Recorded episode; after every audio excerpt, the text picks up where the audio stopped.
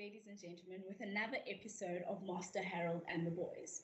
I am Tuma Kola, and I'm joined uh, in tonight's conversation with a few students from the senior living space. In this week's episode, uh, we will be continuing our review of Master Harold and the Boys.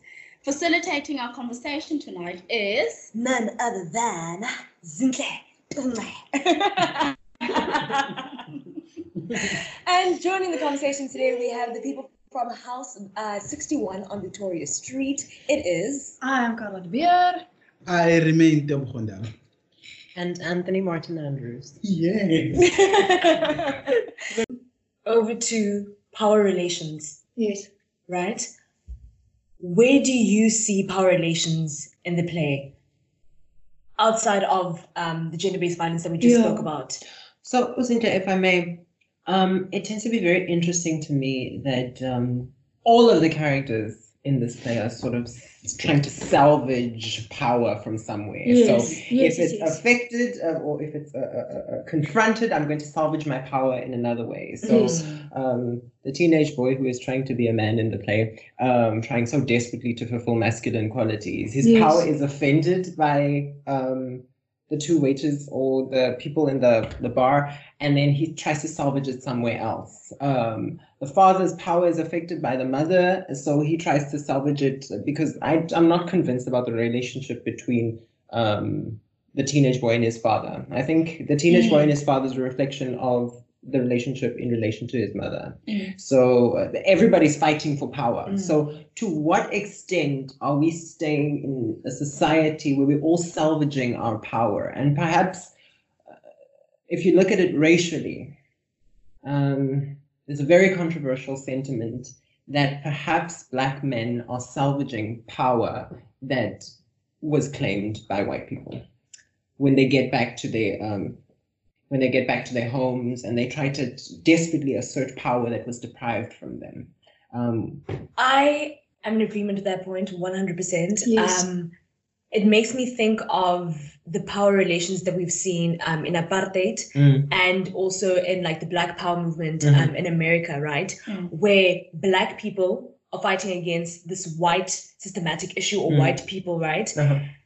But then at some point in the struggle, Black women are left behind. Indeed.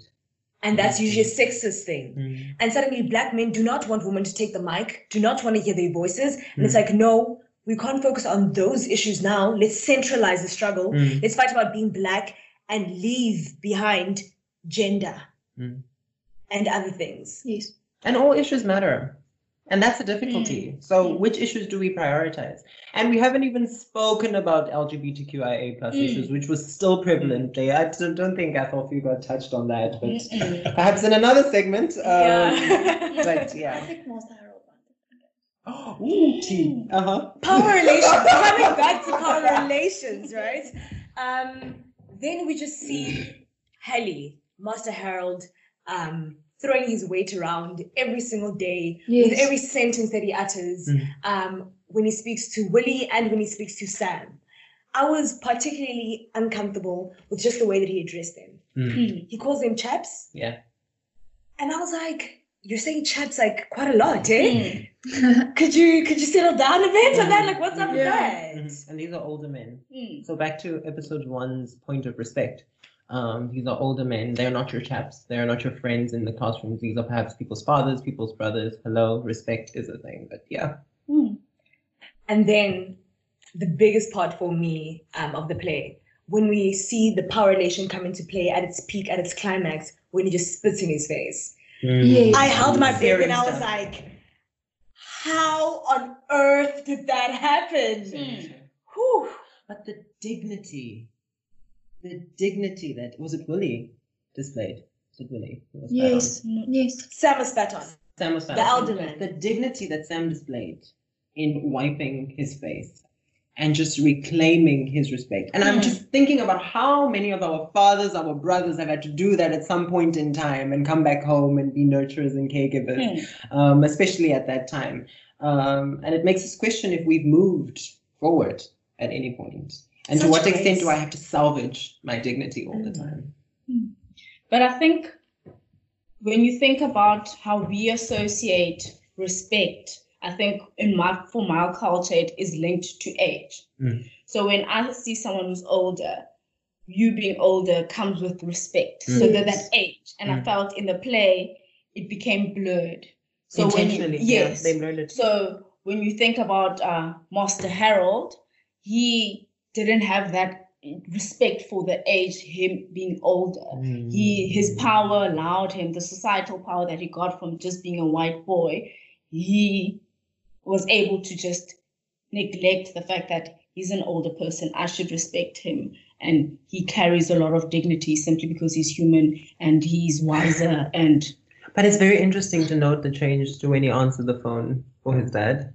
Yes. Um, the notions of respect there. He dare not speak to his dad as a Mm, chap. Um, mm. Suddenly he was a child. Yeah. Mm. Suddenly he was a child. His voice also changed quite a bit. Yes. Um, yeah. Even though he clearly did not respect his dad as he should have, he still showed him that respect. Mhm. Yeah, I mean you you have to you have to consider that this is a master slave or servant um, relationship. Mm. So when he's speaking to his father, he's speaking to a senior or uh, to a master to a master, and therefore that level of respect must be maintained. Mm. But when you're speaking to uh, an, an, an African fellow, now the, the, the, the, relationship is to is reduced to um, um, uh, master and, and, servant uh, rela- relationship.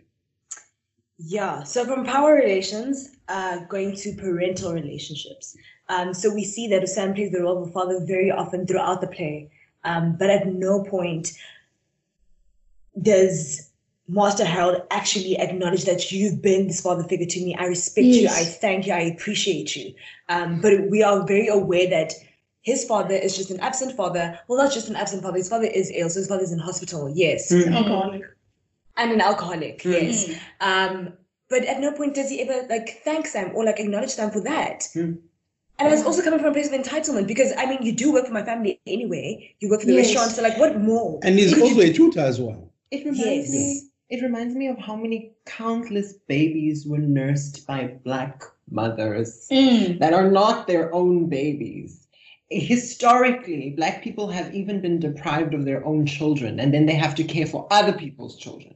And I don't understand how we cannot even honor that level of respect. It's it's a very beneficial relationship that's very unilateral. So I'm not willing to show you any. You're just the kitchen girl at the Mm. end at, at, at the end of the day. You're just the garden boy. Um, Mm. and those notions they go beyond me because I, I just wonder how do we earn respect in a sense? What equals respect in our society today? Um, so Sam was clearly a father figure. He gave that Mm. fatherly energy from the very get go. Yes. Um, yes, in the yes, manner yes. that he only he knew he could, because I mean, some of it was problematic, i.e., not standing up for gender-based violence. But he was such a father figure, Yes. um, and then this was literally spat in his face. Um, but these are very interesting notions to me. So, Yeah. what equals respect? But isn't it the case when you watch almost every movie that portrays um, issues of of of of of of, of, of race? Mm. Um, you find that uh, the the often the impressed the, the oppressed person here being black people Mm. uh, who always um, demonstrate parental guidance to to to the young ones Mm. who are white, but often it's the case that the the same kind of respect that is shown by black people to the these white lads or be it um, girls or be it just young young people, Mm. that kind of respect is not reci- reciprocated No, Mm. to, not to, all. to, No. to, to, to, to the other party. As if the labor is not enough. Yeah, Like the fact yeah. that I work here um every single day and I clean the restaurant and I make sure there's food for you when you come back from school isn't enough. I need to hold an emotional relationship with you that you also then dictate. Hmm. If it's not enough, if you aren't having it that day, then you're not having it. Yeah. Yes. When you are tired of the jokes and us playing around in the restaurant, you're like, get back to work, boys. Indeed. Mm. Yes. Indeed.